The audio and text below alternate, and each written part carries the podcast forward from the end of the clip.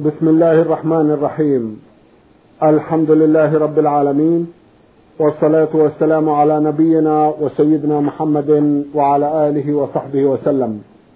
مستمعي الكرام السلام عليكم ورحمة الله وبركاته وأسعد الله أوقاتكم بكل خير. هذه حلقة جديدة مع رسائلكم في برنامج نور على الدرب. رسائلكم في هذه الحلقة نعرضها على سماحة الشيخ عبد العزيز ابن عبد الله بن باز الرئيس العام لإدارات البحوث العلمية والإفتاء والدعوة والإرشاد. مع مطلع هذه الحلقة نرحب بسماحة الشيخ ونشكر له تفضله بإجابة السادة المستمعين فأهلا وسهلا بالشيخ عبد العزيز. حياكم الله وبارك حياكم الله. نعود مع مطلع هذه الحلقة إلى رسالة المستمع هشام عثمان عبد الله من السودان.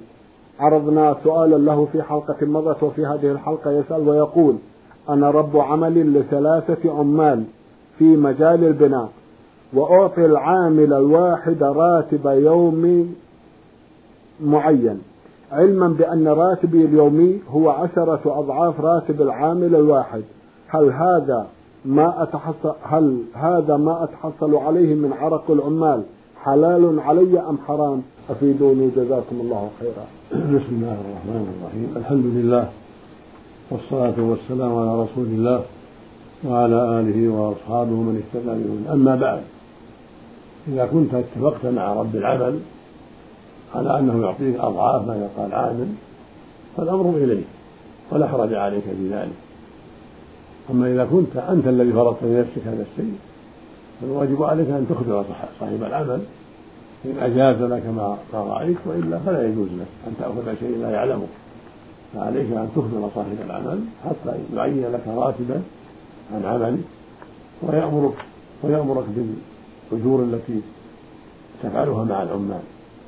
والخلاصة أن عليك أن ترجع إلى صاحب العمل. فهو الذي يعين لك الراتب أو يجعل لك الإذن في تعيين الراتب للعمال وهو الذي يعين راتبك أنت سواء مثل العامل أو أكثر أو أقل. وليس لك أن تجعل لنفسك راتبا بدون إذن صاحب العمل. نعم. جزاكم الله خيرا. المستمع ميزار عبد القوي زيدان مقيم في العراق يقول كان لي ثلاثة أصدقاء غرقوا في البحر وتوفوا إلى رحمة الله. قمت بغسلهم في المستشفى لكني لا أعرف الطريقة الصحيحة للغسل الشرعي. هل علي إثم؟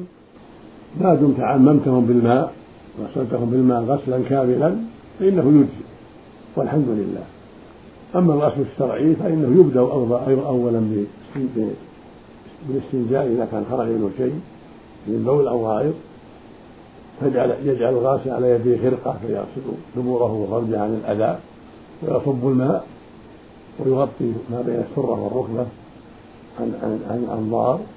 ثم بعد ذلك يوضئ الوضوء الشرعي يمسح فمه وأنفه بالماء ويغسل وجهه وذراعيه ويمسح رأسه وأذنيه ويغسل رجليه. ثم يفيض الماء على رأسه مع السد الماء والسد على رأسه ثم على جنبه الأيمن ثم الأيسر ثم يكمل غسله. هذا هو الأفضل. ويجعل في الغسل الأخيرة كافورا. وهو طيب معروف. يقوي الجسد ويطيب الرائحة. هذا هو الأفضل. وكيفما غسل أجزاء كيفما غسله أجزاء المهم أن يعمه الماء ويزيل الأذى. لكن الأفضل يفعل يبدأ بالاستنجاء ثم الوضوء الشرعي ثم يغسله بالماء والسدر ثلاث غسلات. يغسل رأسه أولا بالماء والسدر ثلاث مرات ثم يفيض الماء على جسده ثلاث مرات الأيمن ثم الأيسر ثلاث غسلات. فإن احتاج الزيادة من ثلاث فخمس. فإن احتاج أكثر فسبع. يبقى على وتر هذا هو الأفضل وإن غسله واحدة أو اثنتين أجزأه ذلك لكن الأفضل ثلاثا فخمسا فسبعا إذا احتاج إلى ذلك. والأفضل بكل حال ثلاث. ثلاث غسلات. لكن يحتاج إلى أسجد لأن عليها أوساخ كثيرة يكون خمس على وتر فإن لم تكفي زاد إلى سابعة حتى يزيل الأوساخ وينظف الميت. نعم. جزاكم الله خيرا. يسأل سؤالا آخر ويقول فيه أنا أحمل نقود أمانات للناس لكني عندما أحتاج أمد يدي إليها وأعيدها محلها. هل أكون آثم؟ علما بأني لم أستأذن من أصحابها. ليس لك أن تأخذ منها شيئا إلا بإذنه عليك أن تحفظها وأن لا تأخذ منها شيئا إلا بإذنه لأنها قد تتوى عندك قد تفوت قد تعسر قد يقع عليك شيء. فالواجب عليك أنك لا تأخذ من الأمانة شيء إلا بإذنهم. تقول لهم أنا قد أحتاج إلى الأمانة. هل تسمحون لي أن آخذها قرضا فإذا سمحوا لك فلا سمحوا لك فلا بأس. نعم. يقول إن قراءتي ضعيفة وأقرأ القرآن هل أكون آثم والحالة هذه؟ لست بآثم ولكن عليك أن تجتهد في القراءة الطيبة. يقول النبي صلى الله عليه وسلم في الحديث الصحيح الماهر بالقرآن مع السفرة كما نرى والذي يقرأ القرآن وهو عليه شاق ويتتعتع فيه له أجران فأنت إذا قرأت القرآن تجتهد في قراءته. ولو, ولو أن عليك مشقة ولو أنك ضعيف فيه فإنك مأجور. لك أجران بالقراءة وبالاجتهاد أجر عن قراءتك وأجر عن تعبك واجتهادك وإذا تيسر لك أن تقرأه على من يعلمك ويفيدك هذا هو الذي ينبغي. أن تجتهد في التماس من تقرأ عليه في المسجد أو في البيت أو في بيته حتى تستفيد وحتى تستقيم قراءته. نعم. جزاكم الله خيرا. يقول من أجل العمل أغيب عن زوجتي فترة معينة تصل إلى سنة وسنة ونصف من أجل المعيشة. هل علي ذنب؟ لا حرج في ذلك. ليس عليك حرج في ذلك. ما دمت في طلب المعيشة وطلب الرزق وهي راضية ليس عندها مخالفة فلا حرج عليك أما إن كانت غير راضية فاتفق معها على مدة معلومة أو تتصل بالقاضي أنت والمرأة حتى يحكم بينكما. أما إذا كانت راضية وليس عندها مخالفة فلا حرج عليك. والأفضل لك ألا تطول المدة. واجتهد أن تكون المدة قصيرة ستة أشهر أربعة أشهر ثلاثة أشهر ثم ترجع إلى عملك تذهب إليها أياما ثم تعود إلى عملك هذا هو الأفضل لك والأحوط لك. لأن المرأة في حاجة إلى زوجها. قد قد تكون لها حاجات أخرى. نعم. تحب أن توديها لك. وقد يخشى عليها من الشيطان. فالواجب عليك أن ترعى هذه الأمور وأن تجتهد حسب الطاقة حتى لا تطول المدة. فإذا عجزت عن ذلك وهي راضية فلا حرج عليك. جزاكم الله خيرا. مستمع بعث برسالة ضمنها عددا من الأسئلة. يقول أنا المستمع. سين عين ألف.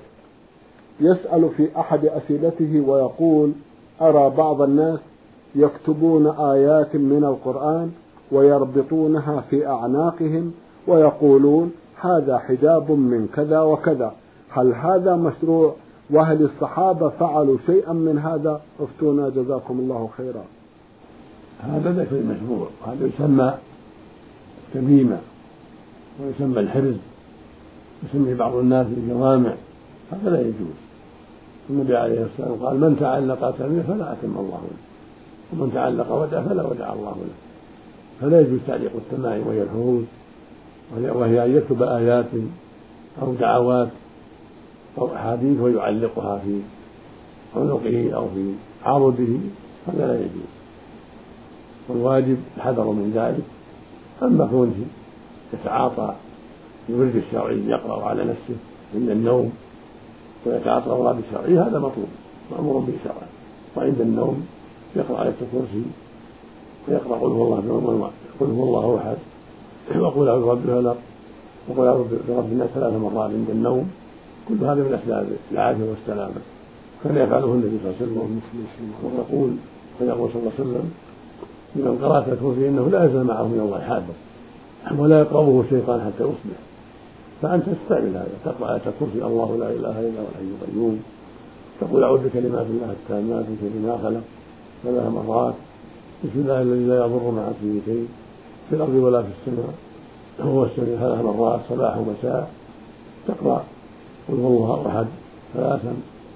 قل أعوذ برب الناس ثلاثا. قل أعوذ برب الناس ثلاثا بعد المغرب وعند النوم وبعد صلاة الفجر. كل هذا من أسباب السلام والحمد لله. والله يغنيك بهذا عنه.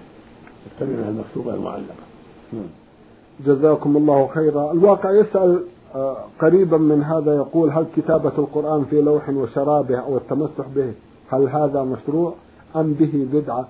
وهذا العمل كثير في بلادنا.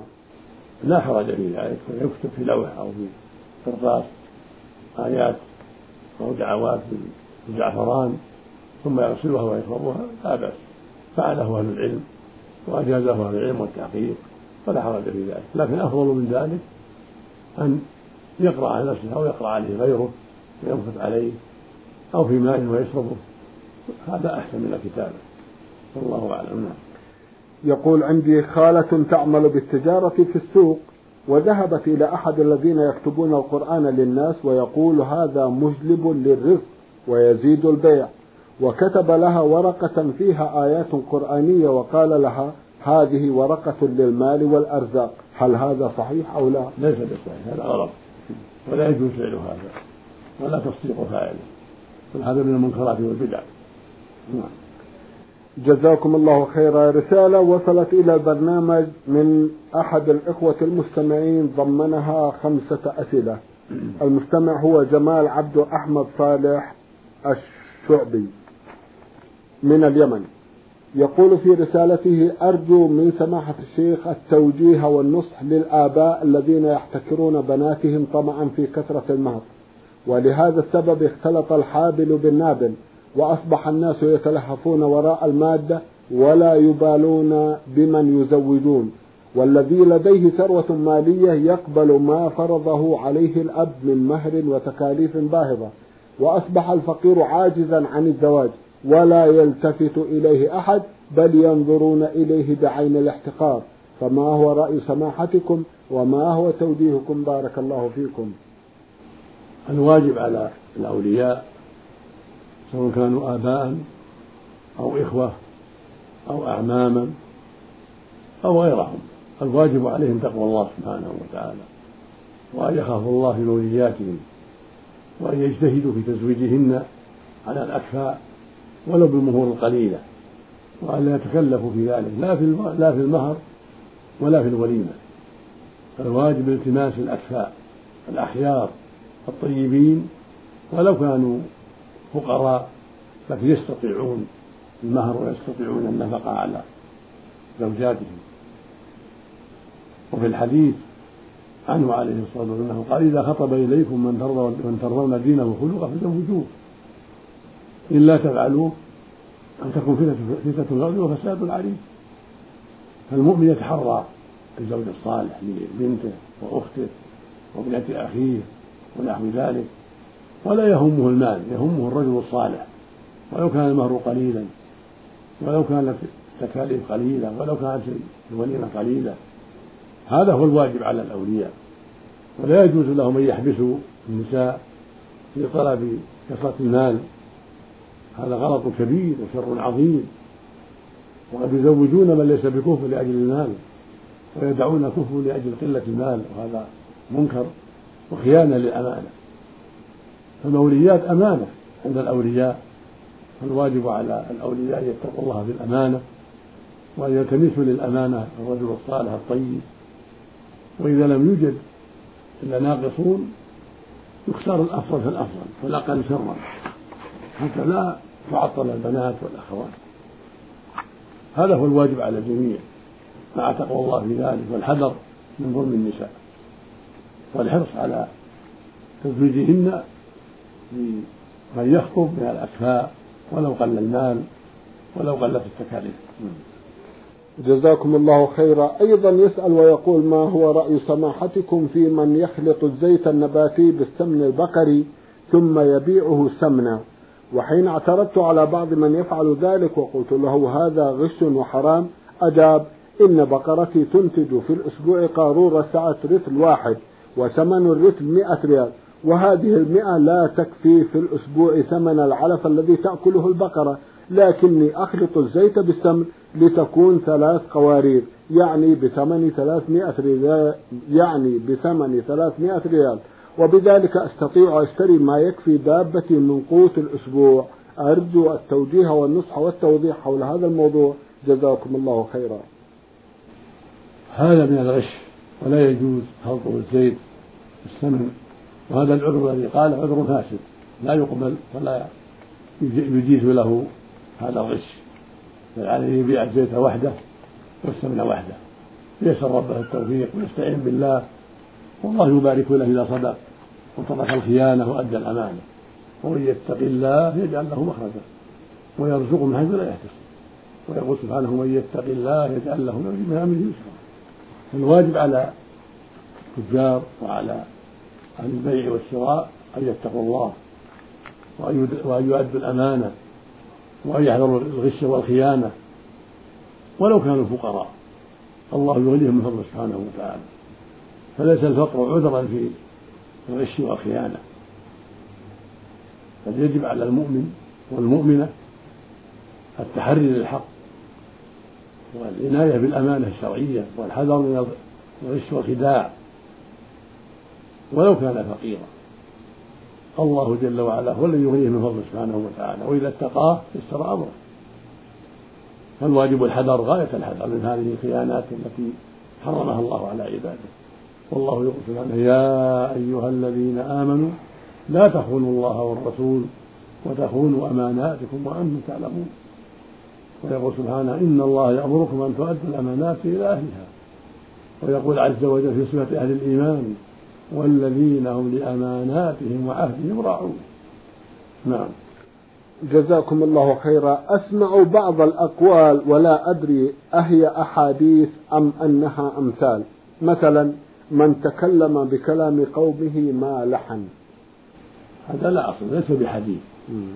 قد يلحن وله كلام قومه قد يكون قومه فيهم عجمة فإذا تكلم بكلامهم وعجمتهم لحن. نعم. من أفضل الرغائب دعاء غائب لغائب. هذا من كلام صحيح لكنه ليس بحديث.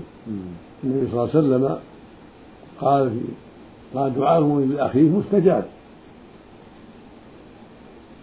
فينبغي المؤمن أن يدعو لأخيه والحديث الصحيح إذا دعا المؤمن لأخيه في الغيب قال الملك الموكل آمين ولك بمثله. هذا الكلام الذي قلت يوافق معنى الحديث. نعم. زر غبا تزدد حبا. كذلك ليس ليس بصحيح. ليس بحديث. زر غبا تزدد حبا. ليس بحديث. نعم. جزاكم الله خيرا. من نيجيريا. هذه رسالة بعث بها أحد الإخوة المستمعين هو أبو بكر علي محمد علي يقول في رسالته هل يجوز للإنسان أن يأكل ذبيحة من يعلق التمائم هذا فيه تفصيل إذا كان يعرف من معلق التمائم أنه يشرك بالله ويعتقد التمائم أنها تنفع وتضر دون الله ويعتمد عليها دون الله أو يعتقد في الأموات يدعوهم ويستغيث بهم وينذر لهم أو في الأشجار والأصنام أو في الجن يدعوهم ويستغيث بهم. هذا لا تكلف بذلك. أما إن كان يعلقها عاديا لأنه يرى أنها من أسباب النفع ولا يعتقد أنها هي الضارة النافعة ولا يتعاطى شيء من الشرك هذا تكل بها لأن طريقة التمام الشرك الأصغر. نعم. هل يجوز للإنسان أن يأكل ذبيحة أهل الطريقة التيجانية؟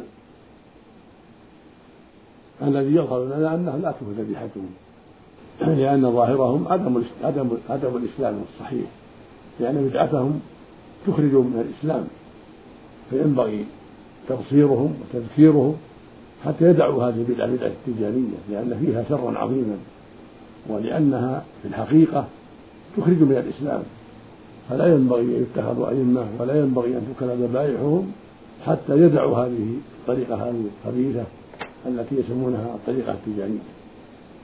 نعم. جزاكم الله خيرا. المستمع محمد الهاشم من الأردن بعث يسأل ويقول فسروا لي قول الحق تبارك وتعالى. أعوذ بالله من الشيطان الرجيم. بسم الله الرحمن الرحيم. الرحمن علم القرآن. على ظاهرها. الرحمن الرحمن سبحانه علم نبيه القرآن. هو الذي علمه. وصل فيه ضعيف وهو الذي يعلم عباده إذا وفقهم. حفظوه. وقرأوه هو المعلم لهم سبحانه. هو الموفق لهم جل وعلا. وإن كان لا يعلمهم بصوته سبحانه لكن علم جبرائيل وجبريل علم النبي صلى الله عليه وسلم. وقد يسمع النبي صلى الله عليه وسلم وقد سمع النبي صلى الله عليه وسلم من كلام ربه. حين حين حين عرج به إلى السماء سمع كلام ربه عز وجل. وهكذا موسى سمع كلام ربه. لكن تعليم القرآن كان بواسطة جبرائيل عليه الصلاة والسلام. والله علم عباده القرآن بواسطة من يعلمهم ومن يتلوه عليهم ويلقنهم هو المعلم يوفق المعلمين وهداهم وأعانهم. هو المعلم وهو الموفق جل وعلا وهو الهادي سبحانه وتعالى بفضله وإحسانه وما يجعله في القلوب سبحانه وتعالى. نعم. جزاكم الله خيرا. المستمع علي ناصر الزيد من مدينة حائل بعث يسأل ويقول عند دخول المسجد للصلاة وأداء تحية المسجد بدون أن أنوي هل هي تحية المسجد أم سنة الفريضة؟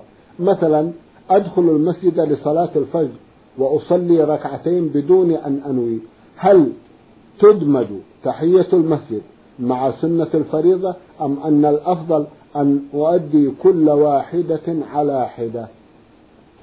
إذا نويت سنة تحية وسنة الفجر كفى. وهكذا الظهر إذا نويت بالركعتين الأوليين سنة التحية وسنة الراتبة كفى. وهكذا العصر إذا صليت أربعا قبلها ركعتين ركعتين قامت مقام التحية. والحمد لله. فنية تشمل الجميع. نعم. وإذا لم ينوي سماحة الشيخ سدت ولو لم يعني لو سنة الفجر سدت عن التحية كفت. بارك الله وهكذا إذا صلى بنية الراتبة الظهر نعم. قبلية نعم. كفت عن التحية نعم. جزاكم الله خيرا. من طرابلس المستمع محمد عمار نجار من جامعة الفاتح بعث يسأل ويقول ما حكم الدين الإسلامي في تنظيم النسل عن طريق استخدام حبوب منع الحمل؟ أو اللولب أو غير ذلك من الطرق الأخرى. جزاكم الله خيرا. وما الحكم في منع الحمل نهائيا بعد عدد معين من الأطفال؟ أما تنظيم النسل فلا بأس إذا دعت إليه الحاجة لكونها ذات أطفال كثيرين ويشق عليها التربية أو لأنها مريضة أو لأسباب أخرى رآها. الأطباء الثقات فلا مانع من التنظيم بأن تمنع الحمل سنة أو سنتين وهكذا حتى تستقيم حتى تستطيع تربية أطفالها أو حتى يخف عنها المرض. أما بدون حاجة فلا فلا ينبغي أخذ الحبوب ولا ينبغي منعه لأن الله جل وعلا شرع لنا أسباب تكسير النسل ولأن الحمل من فضل الله على العبد ويأتي برزقه وفي تربيته وتعبه عليه أجر كثير مع صلاح النية فلا حاجة إلى أخذ الحبوب ولا إلى التنظيم. إلا إذا كان هناك مصلحة وحاجة تقتضي ذلك ككثرة الأولاد ومشقة التربية أو ما يعتريها من المرض يعتري الأم من المرض أو نحو ذلك من الأسباب الموجهة سواء كان بالحبوب أو باللولب أو بإبر أو غير ذلك من أسباب تنظيم الحمل. أما منعه فلا يجوز منعه بكلية إلا لعلة إذا كان الحمل في خطر على حياتها وذكر الأطباء أن الحمل في خطر عليها فلا بأس بمنعه. وإلا فلا يمنع. لا يجوز تعاطي منعه لأنها مشروع لها أن تلتمس الأولاد وأن تتزوج وزوجها كذلك مشروع لها التماس الأولاد. وقد قد تفعل هذا وتندم ندما كثيرا. فالحاصل أنه لا يجوز تعاطي منع الحمل إلا لعلة لا حيلة فيها وهي الخوف عليها من الموت لأن الحمل في خطر على حياتها. جزاكم الله خيرا. رسالة وصلت إلى البرنامج من أحد الإخوة المستمعين. يقول سافرت أنا ووالدي إلى اليمن. فخطب لي فتاة لم أكن أعرفها. وبعد الخطوبة زرنا أهل الفتاة فسألني أبي ما رأيك فيها فقلت له مناسبة. وتزوجتها وأحببتها. وبعد عدة شهور بدأ الخلاف بيننا وبين الوالدين لكونها تختلف مع إخوتي الصغار.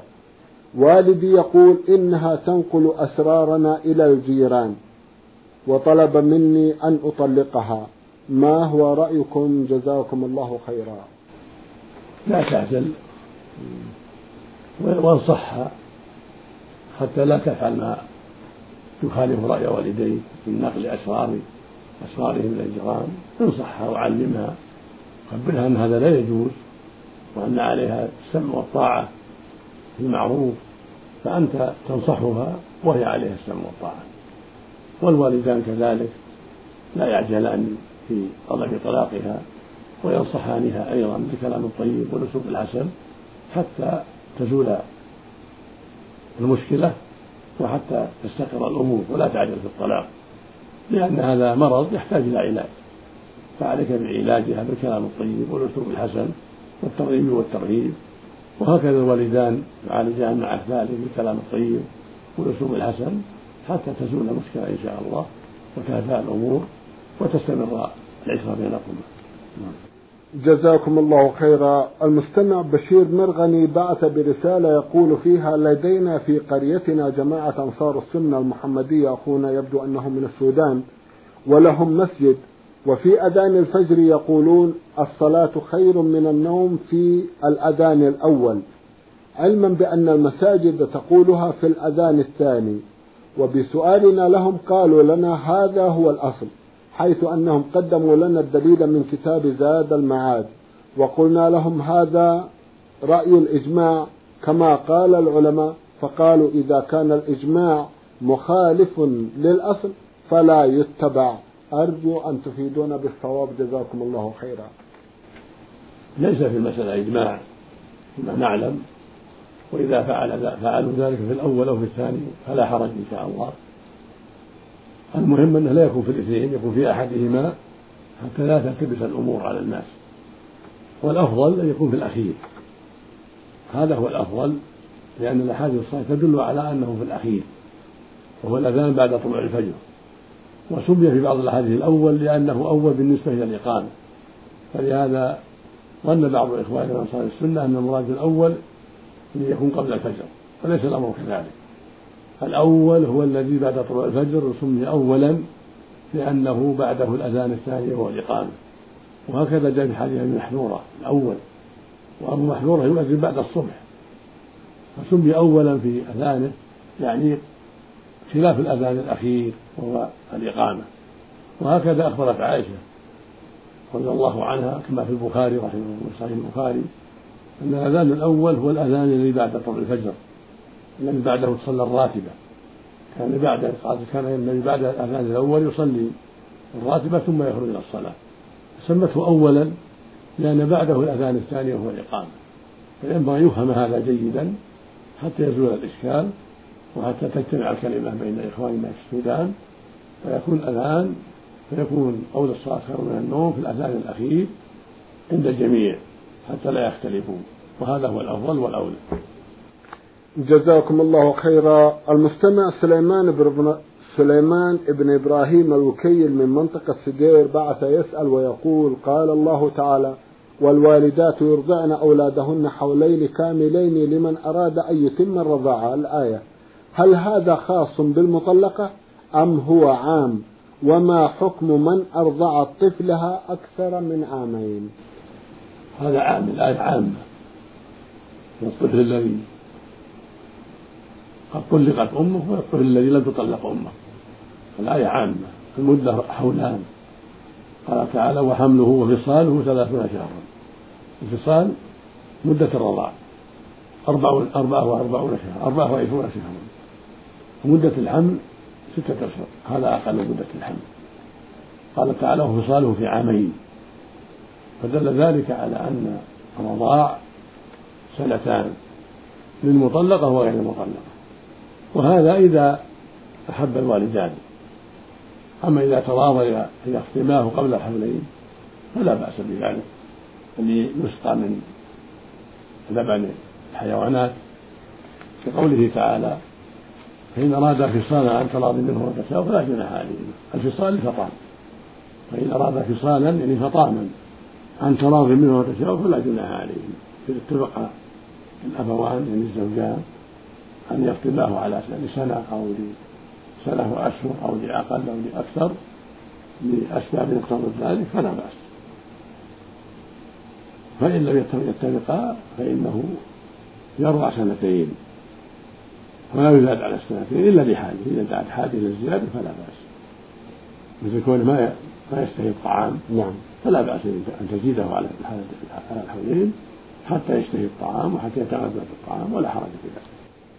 جزاكم الله خيرا. سماحة الشيخ في الختام أتوجه لكم بالشكر الجزيل بعد شكر الله سبحانه وتعالى على تفضلكم بإجابة السادة المستمعين. وآمل أن يتجدد اللقاء وأنتم على خير. نسأل الله. مستمعي الكرام كان لقاؤنا في هذه الحلقة مع سماحة الشيخ عبد العزيز بن عبد الله بن باز الرئيس العام لإدارات البحوث العلمية والإفتاء والدعوة والإرشاد. شكرا لمتابعتكم وإلى الملتقى وسلام الله عليكم ورحمته وبركاته.